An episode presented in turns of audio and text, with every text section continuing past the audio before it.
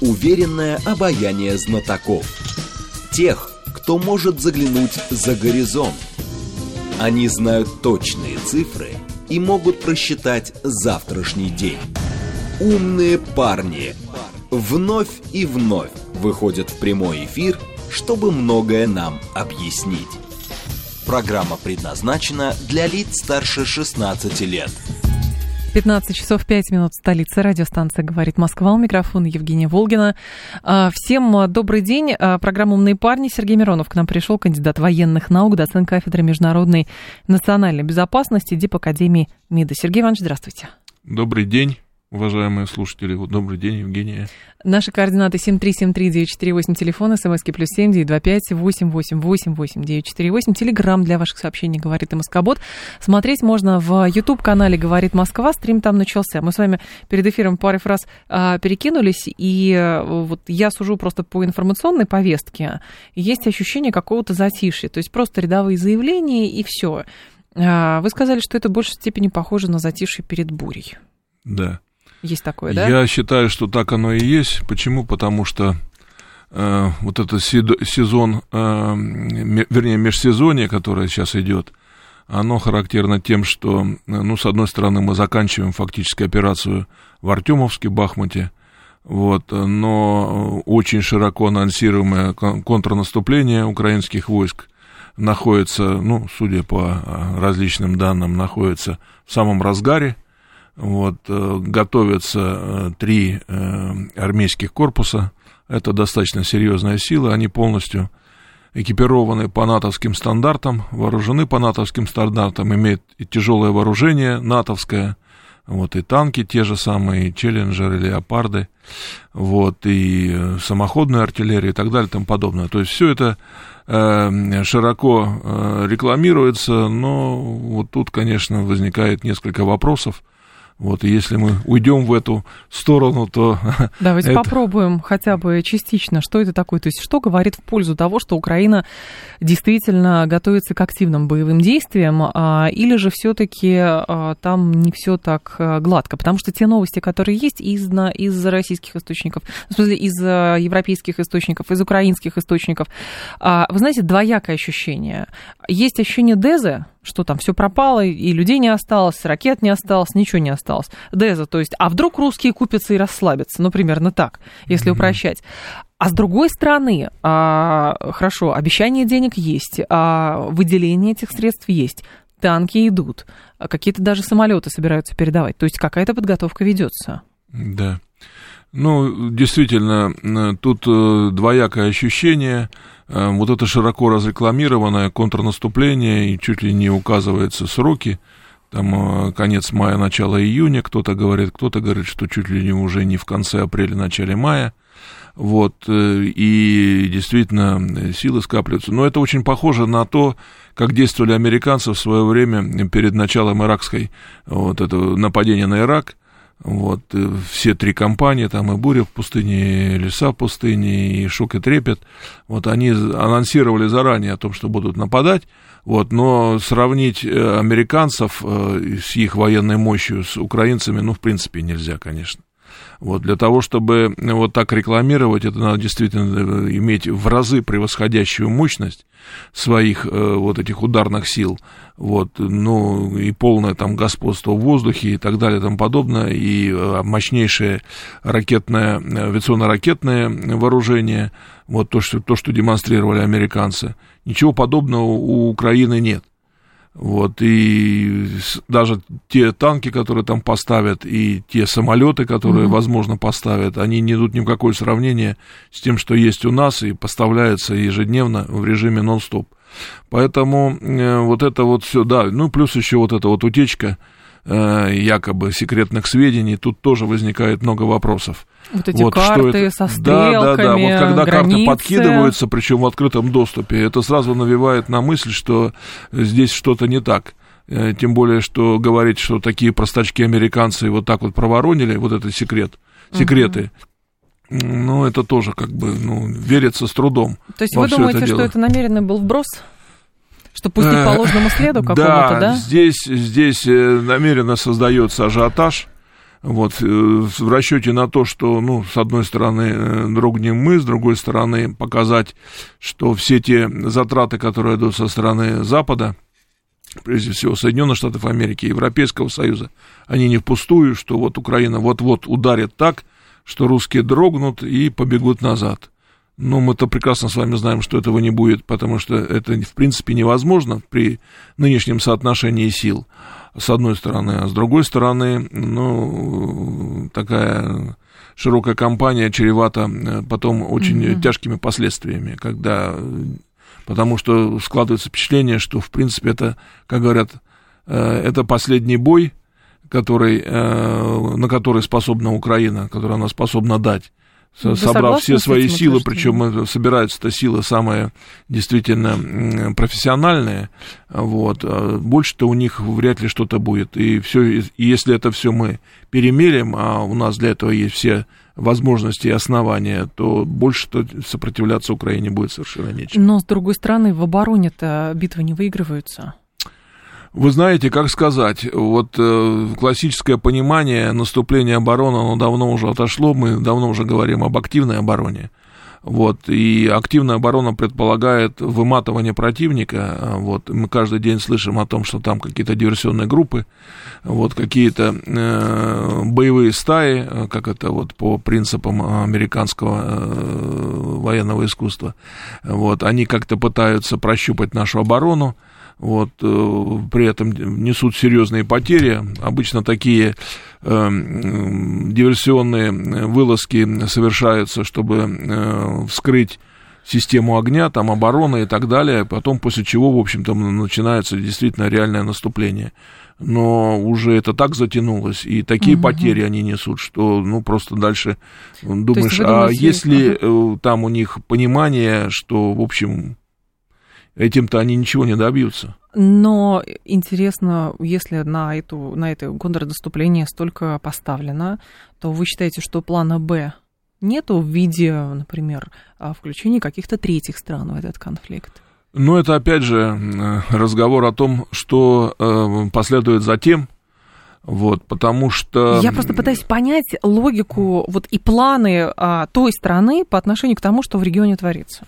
Ну, логику и планы там понять очень сложно, потому что э, ее, в общем, достаточно мало uh-huh. вот, в, в логике, особенно в том упорстве, которое вот сейчас они там проявляют э, в районе Бахмута, то есть практически бросая, э, ну, просто в топку огромное количество молодых жизней, парней, которых там загребают на улицах, украинских, я имею в виду, вот, ну, якобы давая, давая возможность оттянуть э, те э, профессиональные э, силы, которые там могут способны воевать и имеют богатый mm-hmm. боевой опыт, вот, но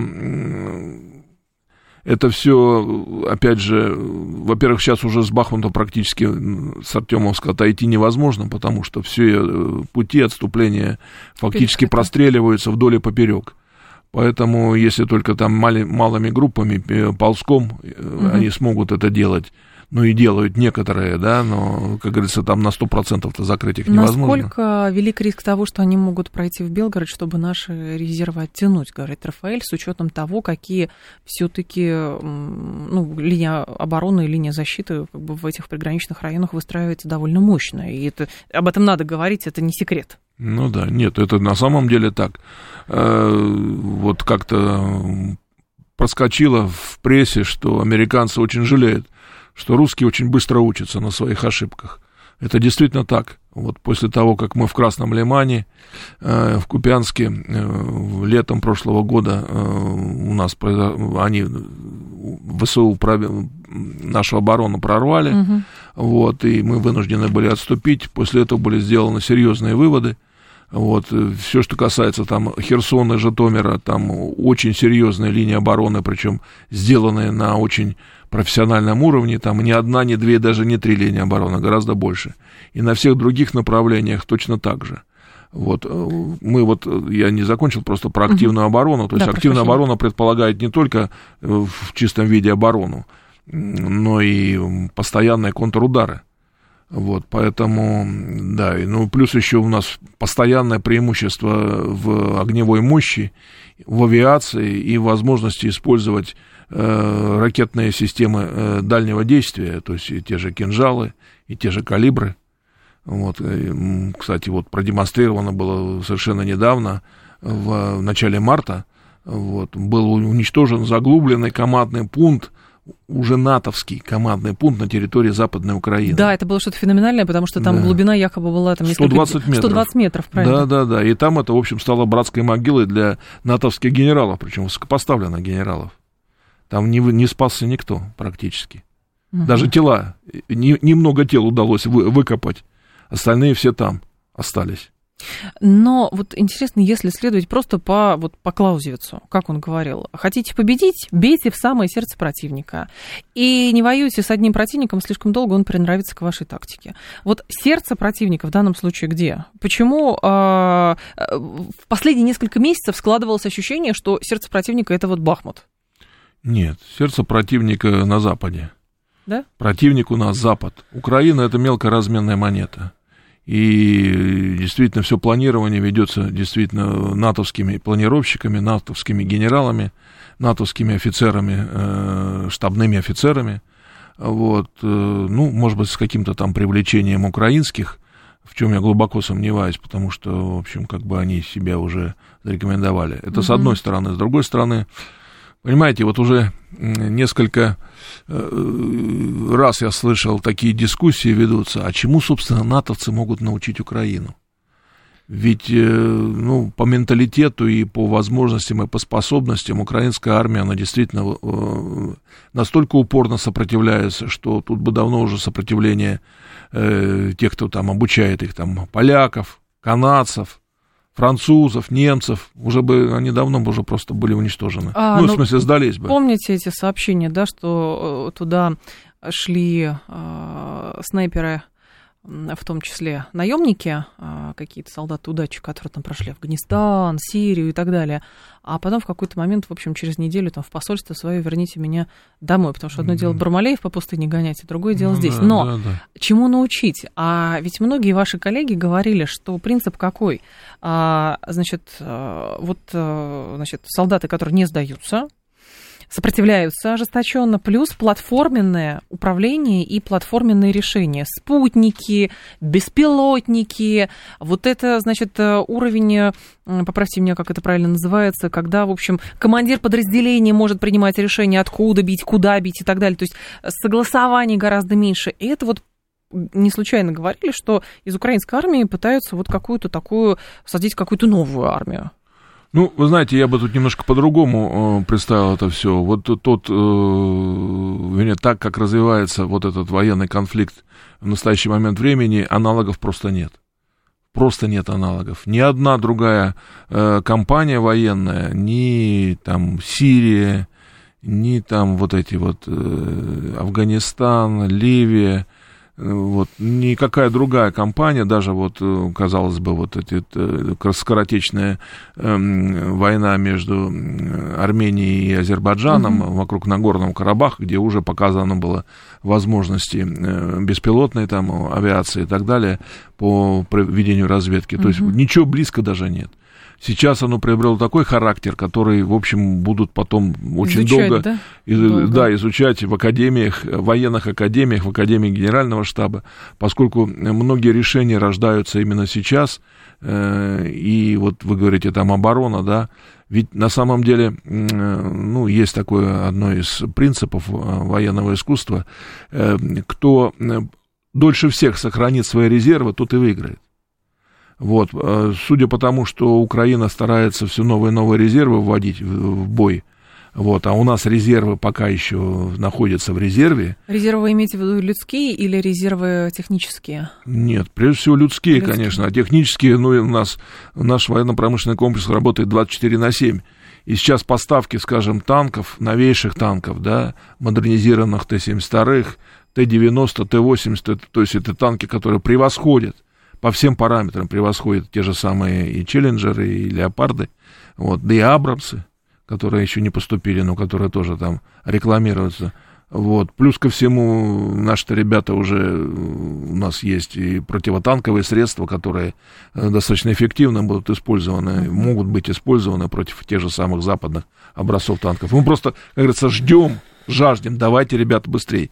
Мы посмотрим, как они будут гореть. С другой стороны, американцы еще не распечатали свой стратегический резерв, потому что, мне кажется, все эти ритуальные пляски, а давайте у испанцев возьмем два танка, у поляков возьмем три танка, и тут еще Словакия один танк а, где-то взяли и готовы Украине передать. Мне кажется, это какая-то дымовая завеса. Может быть, я чрезмерно подозрительна, но по факту не все так просто. Или просто? Ну, да нет, конечно, не просто. Нет, то, что тут простого ничего нет, это сто процентов. Но э, еще раз могу высказать угу. мысль, что мы сейчас реально воюем с НАТО, не с Украиной с НАТО воюем, да, и вот даже на те же э, экипажи уже танков, которые начинают поступать с Германии, с Великобритании. Там отпускники натовские, да? Там польские военнослужащие вот, которые уже фактически э, реально находятся и в, в рядах э, вот этих наступающих э, боевиков и, вот, и самоходные артиллерийские установки. То есть там уже экипажи сборные из mm-hmm. представителей европейских стран.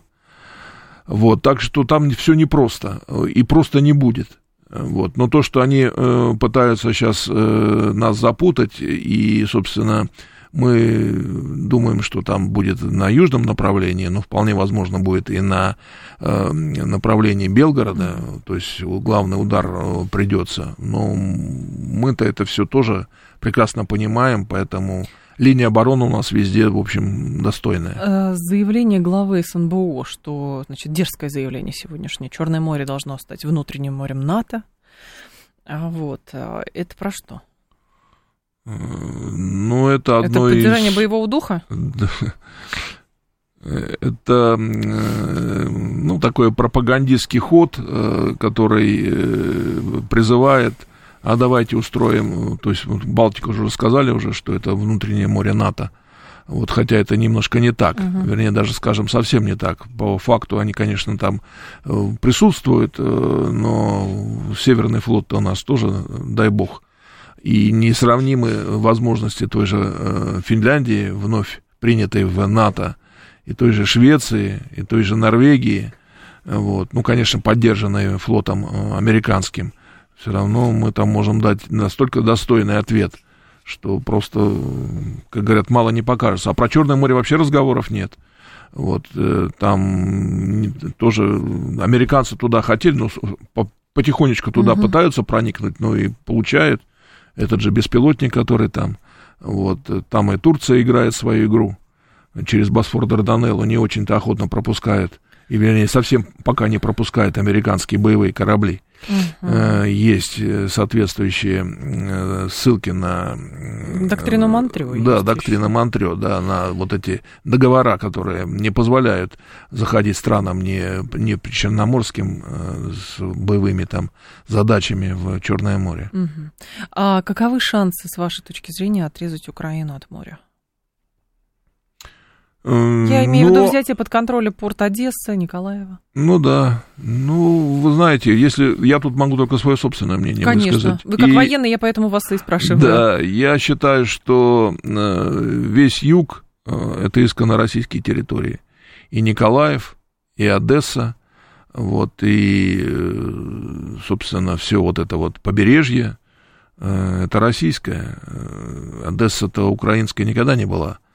И, как известно, там Екатерине-то э, второй не зря поставлен памятник, да, стоит. Поэтому... Уже убрали они его, по-моему. Да, они могут все что угодно делать. Это как бы все это э, бесноватость, которая может, по-другому не может никак проявиться, да, но это, я считаю, что это все должно быть русским, и это будет русским. Сергей Иванович, но смотрите, с зерновой сделкой, это как раз, э, вот я плавно в эту тему ввожу вас, а, сегодня МИД э, высказался, что есть пять пунктов, которые не выполняются другими сторонами, и поэтому под вопросом продления зерновой сделки, то есть очередное от нас а, предупреждение идет. Вот. Но другой момент, если мы, допустим, ее не продлеваем, а, нам это уже продемонстрировали, что и без нас она будет работать, но потому что, видимо, другие стороны уверены, что если сделку мы не продлеваем, значит, по факту мы должны блокировать порты, то есть, сказала, говори Б, а по факту мы порты не можем блокировать, потому что там, ну, тоже укрепрайоны какие-то уже. Ну, не столько укрепрайоны, сколько, э, в общем, это каналы тоже поставок вооружения и горюче-смазочных материалов для Украины. Вот, э, поэтому, э, ну, это прямое тогда будет уже воздействие на страны-члены НАТО. Они тут же ведут статью пятую свою да, вот, но э, зерновая сделка, это действительно такая очень щекотливая ситуация, Э, с одной стороны, вы говорите, там все равно они по факту будут это делать, ну а там чего вывозить-то с Украины? Ну, много уже вывезено, осталось-то немного, вывезено, и, ну, вот ничего не будет на Украине, исходя из того, что там вот эта война не даст им, в общем, э, в том же объеме проводить. А вы думаете, э, сделка сев... нужна была только для того, чтобы это зерно несчастное вывести оттуда? Конечно же нет. Но Поэтому если, если продолжится, если ну, дело все в том, что если мы полностью откажемся, тогда э, мы переходим, э, как вы говорите, к плану Б, вот. Я предполагаю, это моя логика просто, что Нет, если вышел, значит, э, что ты делаешь? Блокируешь порты, потому Конечно. что твое согласие на деблокаду портов было одним из условий в создании этой зерновой сделки. Ну, там, да, было много условий, в том ну, числе и из... снятие санкций с наших э, вот этих э, зерновозов, да, и э, страховые компании должны как-то по-другому себя вести. Этого ничего не делается, поэтому смысл нам продолжать эту зерновую сделку. А мы, наверное, это, как это называется, жест доброй воли Эрдогана поддержать. Безусловно, это жест доброй партнера. воли, да, и как бы Эрдоган, он не то чтобы там просит, он умоляет продлить ее, потому что ему а это чего? тоже выгодно. Это так хаб. он же сам сказал, мы и без вас можем. Он в сентябре это сказал, а потом сказал, мне личные гарантии дал э, Зеленский, поэтому я говорю, что приглашаю вас обратно вернуться. Но до этого он говорил, что вместе с ООН мы договорились, что сделка будет работать, и в итоге мы в дураках. И молчком вернулись туда. Ну, не то чтобы молчком, мы просто еще раз дали шанс э, Западу. Э, ну, давайте угу. попробуем еще раз. Ну, судя по тому, что ничего не происходит, э, я имею в виду позитивного ну, да. в этом плане, ну, собственно, смысл действительно продолжать всю эту игру в лояльность. Вот, наверное, надо это все прекращать. И вообще все больше и больше зреет э, сознание, что э, какие бы то ни было вообще разговоры с Западом, ну, недружественными нам странами, как это мы сейчас э, мягко так выражаемся, угу. да, надо прекращать вообще всяческие контакты. Ну, а почему этого не делается, как вы думаете? Мы mm. рассчитываем на то, что как это, не хотим разочаровать дорогих партнеров? Ну, партнеров у нас уже давно нету, и про партнеров речи нет. Вы даже э, в новой э, Доктрине, стратегии, да, нет, стратегии национальной безопасности разговор идет не о партнерах, а только тех странах, с которыми мы организуем взаимовыгодные отношения. Да, партнеров у нас нет. Ну, хорошо, но тогда возникает вопрос, если у нас нет партнеров, а почему все это делается вот таким образом, каким делается? Потому что, ну, мне кажется, даже и на Западе есть некое удивление а, в том, какая стратегия... Наверняка у нас тоже стратегия, но складывается ощущение, что когда есть какое-то промедление или попытки доказать, что мы вот на самом деле не такие, мы хотим договоренности, сохранить международное право и прочее, это, к сожалению, цена этому а, потерянной жизни российских солдат. Ну, по сути, вы правы, конечно. Ну, вот такие мы. Мосты вот целые, тако, вот, целые. Вот такой у нас менталитет, да. Э, ну, мы немножко по другому пути пошли. Э, мы, в общем, как бы энергосистему-то Украины фактически подорвали полностью, кроме... Труба э, цела. А? Труба цела. Э, ну, что труба? Труба цела, э, может быть, еще и есть, э, конечно, возможности подвозить ГСЭ, горюче-смазочные материалы, угу. там топливо и так далее. Да. Дизельные электростанции работают. Но, по сути дела, все вот эти инфраструктуры, энергосистема Украины подорвана. Причем подорвана практически для ее восстановления нужно огромное-огромные средства. И время. Ну, безусловно, время, да, с учетом того, что мы больше не будем наносить ударов, а мы таких обещаний не давали. После новостей продолжим. Сергей Миронов с нами, кандидат военных наук, доцент кафедры международной национальной безопасности, Дип Академии МИДа. Уверенное обаяние знатоков. Тех, кто может заглянуть за горизонт. Они знают точные цифры и могут просчитать завтрашний день. Умные парни – 15.36, столица радиостанция «Говорит Москва». Продолжаем. Сергей Миронов с нами, кандидат военных наук, доцент кафедры международной и национальной безопасности ДИП Академии МИДа России. А, наши слушатели говорят, а, сейчас, секунду, найдут сообщение, так сколько можно балансировать это, опять же, Джекпот говорит, так все-таки все для бизнеса или все для победы, а, говорит Джекпот, и это еще, наверное, имея в виду этот несчастный мякопровод, то есть разблокируйте, пожалуйста, видимо, денег очень надо. Помните, Мазепин даже к Путину отдельно обращался, по-моему, в прошлом году, что, может быть, как-то повлиять на это можно. А, то есть э, именно за счет того, что это какой-то очень многогранный конфликт, которых вот по сути, мне кажется, в мире до сих пор не было. Не было. И как не пытаются натянуть, простите, сову на глобус и сказать, что это вот как тогда, 80 лет назад. Это... Формально страны, ну, примерно те же. Но концепция вообще ведения боевых действий, геополитического положения, а, информационного обеспечения – это совсем иное.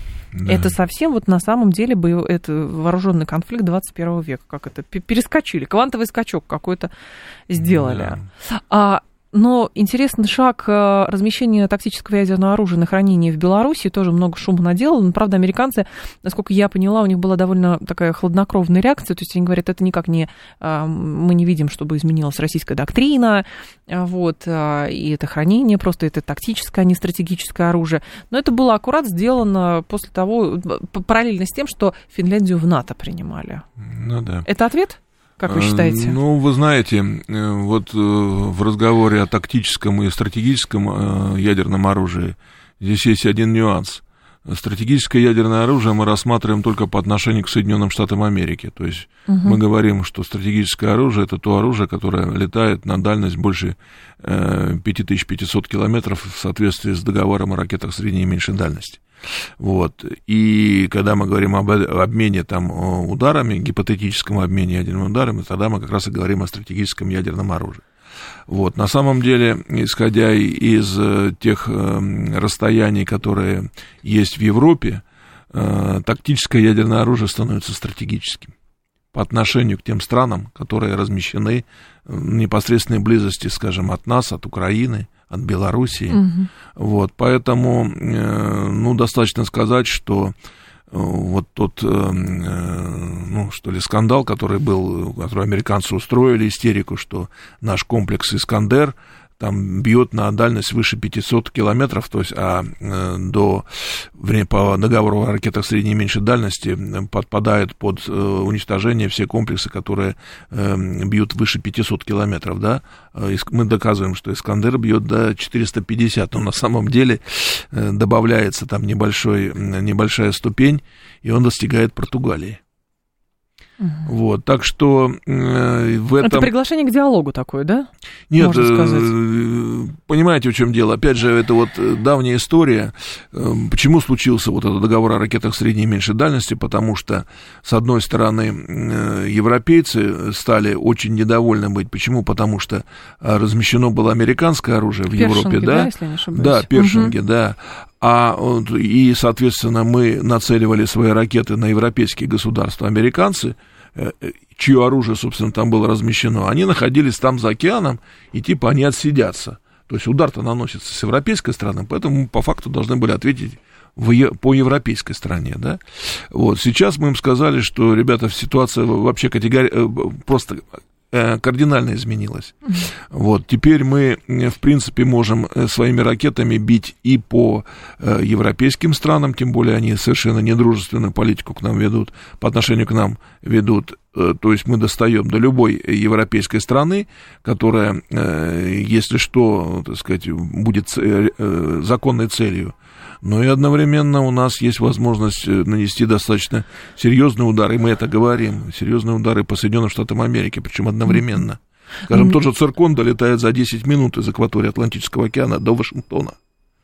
Но здесь еще интересна реакция американцев, когда они говорят, как это так в Беларуси, э, там, и вообще мы придерживаемся того, и даже европейцы говорили, придерживаемся того, что ядерное оружие, Макрон, заявление Макрона было, не должно размещаться в третьих странах. В это ну, время да. американское ядерное оружие в Турции, в Бельгии, в Нидерландах находится, в Германии, по-моему, находится, да, еще в какой-то пятой стране, забыла да, какой. Ну, в Германии более 40 американских военных Бойко... баз. Да. Она до сих пор оккупированная страна.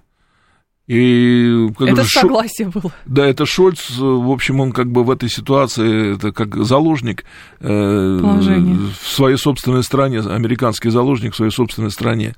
Вот. Но э, действительно, это так. Американское ядерное оружие размещено э, в, во многих европейских странах. И то, что мы размещаем на территории Беларуси, это вполне законный ответ на э, все эти э, деяния. Тут, понимаете, еще одна э, тонкость и нюанс, который возникает, и о котором, наверное, стоит сказать. Но, опять же, это исключительно э, мое мнение. Американцы сейчас ведут э, все дело э, к эскалации конфликта, да, то есть закручивание э, до предела э, вот, напряженности этого конфликта, вот, с учетом и поставок, и то, что толкает Украину на совершенно безумные вот эти контрнаступательные действия они все это делают, э, думая, что русские никогда не решатся на применение ядерного оружия вообще. Так, может быть, они на это и рассчитывают, чтобы потом Именно так, они на это и было. рассчитывают. Ага. На что я так думаю, что э, это, опять же, исключительно мое мнение, потому что вопрос очень такой щепетильный, Но что, скорее всего, говорить, что... скорее всего, э, мы может создаться такая ситуация, что мы, в принципе, будем готовы применить ядерное оружие. Ну, Причем... потом попытка нападения на Крым, да?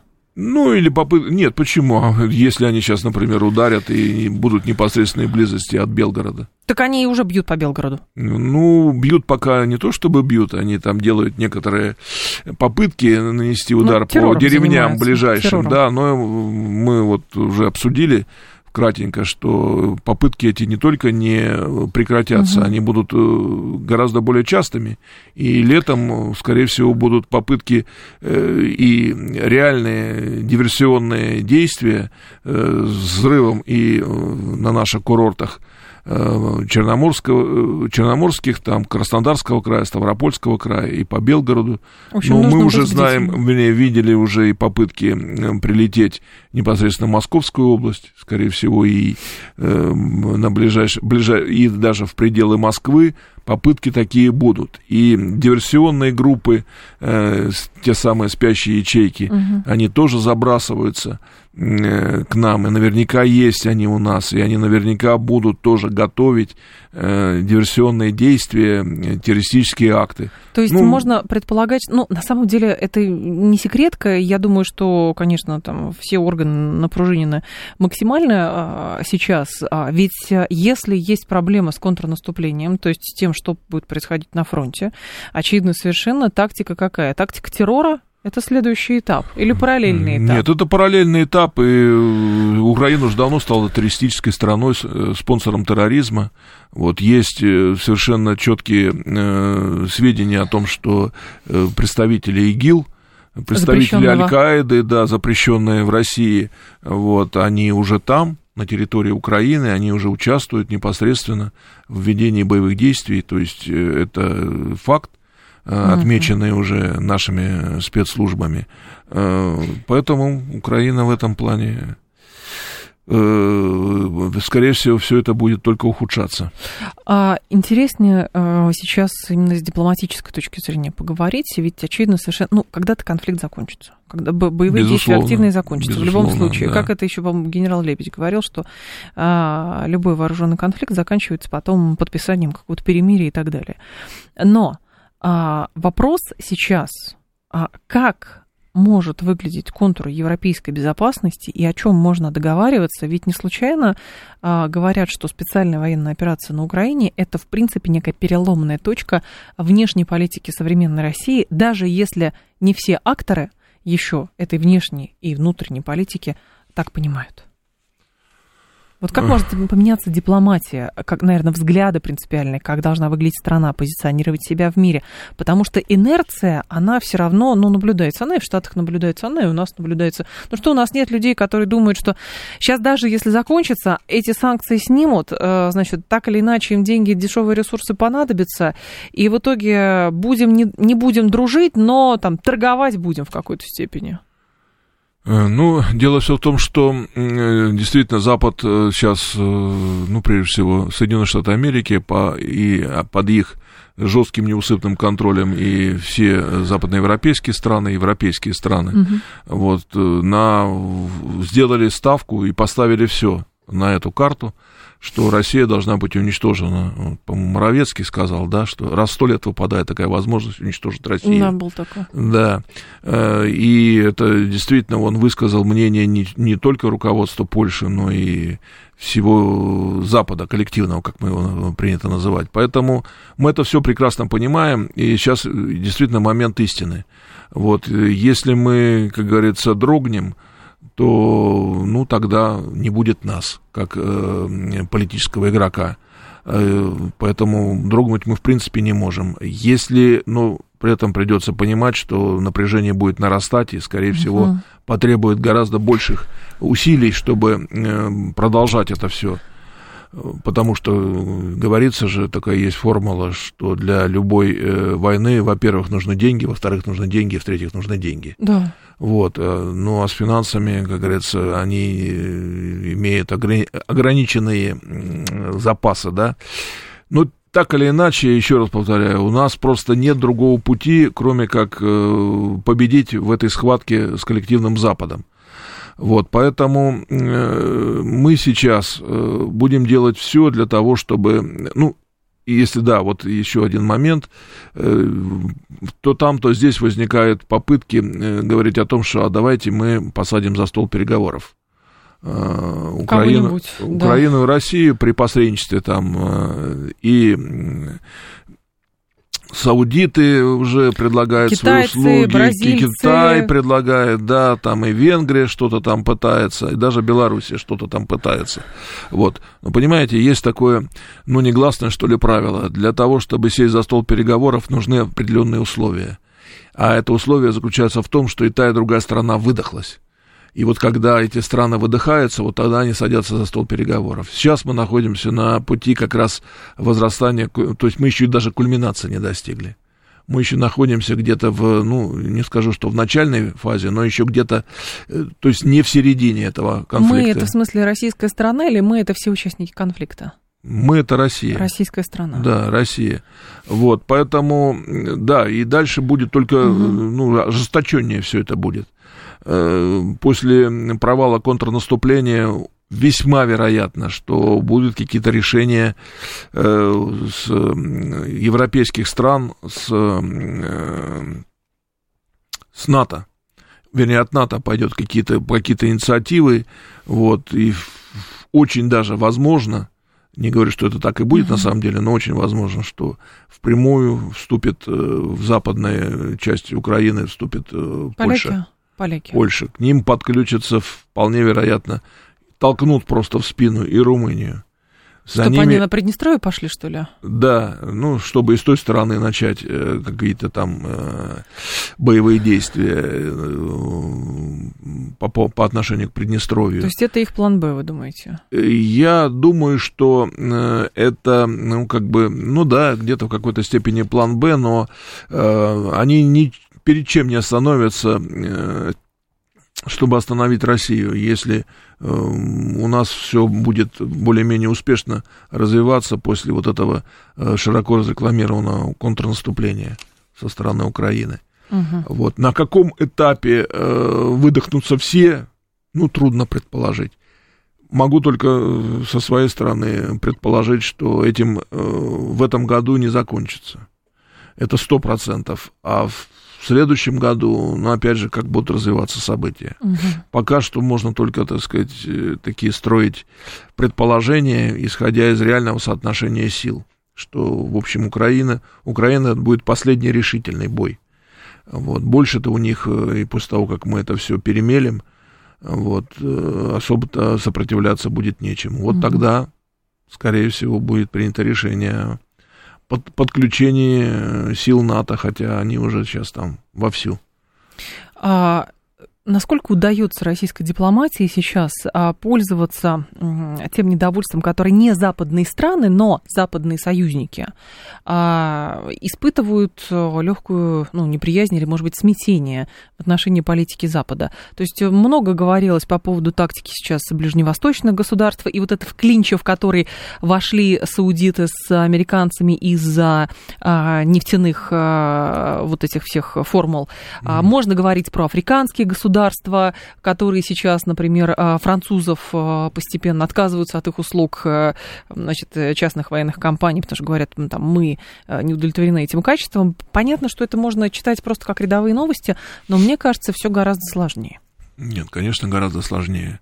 Ну, можно так вот э, условно, что ли, мы говорим о вот этом клинче между Россией и недружественным нам странах, называемых коллективным Западом, да, все остальные, в общем, как бы затаили дыхание.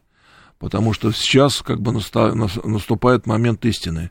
Э, чья э, сторона, то есть сил зла или сил добра, чья сторона победит. Ну, естественно, под силами добра, я прежде всего понимаю нас.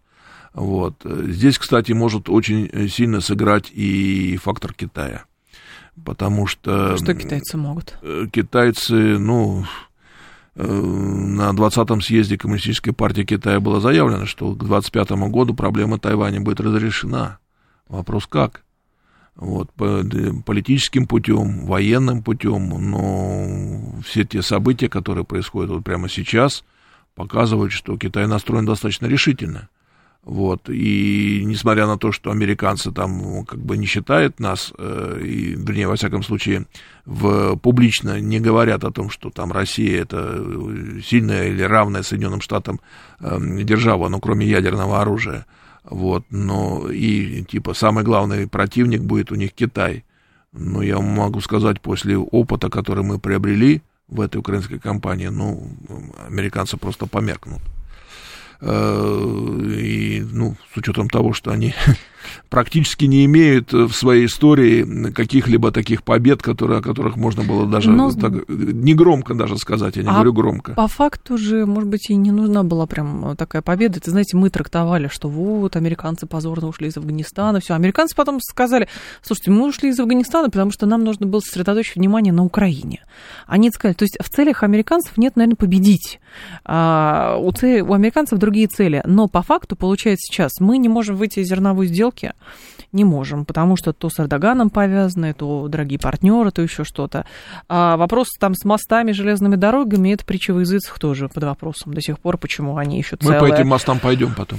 Вот, вопрос. И получается, а, что какой-то, ну, скажем так, как, у нас есть тактика, и у американцев есть тактика. И вот когда-то через какое-то время все решится, и там, значит, э, американцы поймут, или мы что-то поймем. Но по факту сейчас все равно какая-то рутинизация происходит. А не это ли цель американцев? Ну, вы знаете, э, здесь вот вы говорите о тактике, да, на самом деле, конечно, это стратегия. Стратегия это когда идет э, противоборство на уровне государств. Да. Да, а тактика это более такой низкий уровень э, противостояния.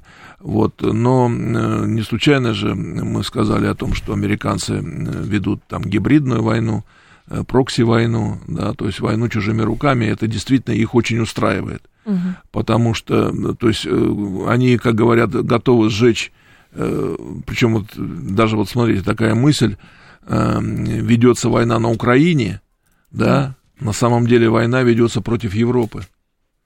Ведь руками э, американцев, которые просто вот заставляют, э, выкручивают руки европейским государствам, фактически они их э, экономику про, просто вот разрушают, вводят в полную стагнацию. Оно так и происходит по факту, да. И фактически это война против Европы. Только европейцы только никак не могут этого понять. Нет, почему? А вы думаете, что Шольц поймет? Может быть, Шольц для этого и поставлен. У него миссия такая довести все дело до конца. А вот и ну, все. А, и что остальных... Шольц, что Макрон, что там этот э, Сунок, или ну кого там еще можно назвать. То есть все фактически, ну, время э, реальных э, больших политиков в Европе прошло, как говорят, да. Сейчас там не пойми кто, даже в самом Европейском Союзе, э, Урсула фон дер Ляйен, это кто? Это фактически никто. Но вы, Как рассуждаете, политик она вы рассуждаете как дипломат и как человек, который а, понимает, какие политики были в Европе. Но каждому времени свой политик. И если сейчас такое время, что Шольц нужен, фон дер Ляйен нужна, они там и останутся. И нам придется из этого делать выводы, как быть. Вот и все. Э, Ну, нет, просто э, время... э, Европа не взбунтуется, если вы об этом. Мне кажется. Нет, она так. не взбунтуется. Э, Ну, тут еще нужно смотреть. Вот смотрите, Прям 10 секунд у нас осталось. Да. Да, но европейцам а, в ближайшем времени будет еще тяжко. Они думают, что пережили войну, вернее, фу, пережили зиму, да? Мгм. На самом деле у них впереди жара, у них зимой не было снега. Им сейчас Что придется столько дальше? тратить энергии на хотя бы охлаждение и на все А хранилище, хранилище, да, там, в общем, Да. обмелели. Сергей Миронов с нами был кандидат военных наук, ДАСН кафедры международной национальной безопасности Дипакадемии МИДа. Сергей Иванович, спасибо, ждем вас снова. Спасибо. Далее у нас рубрика «Киноафиша», новости Юрий Буткин. До завтра с вами прощаюсь. Всем хорошего вечера.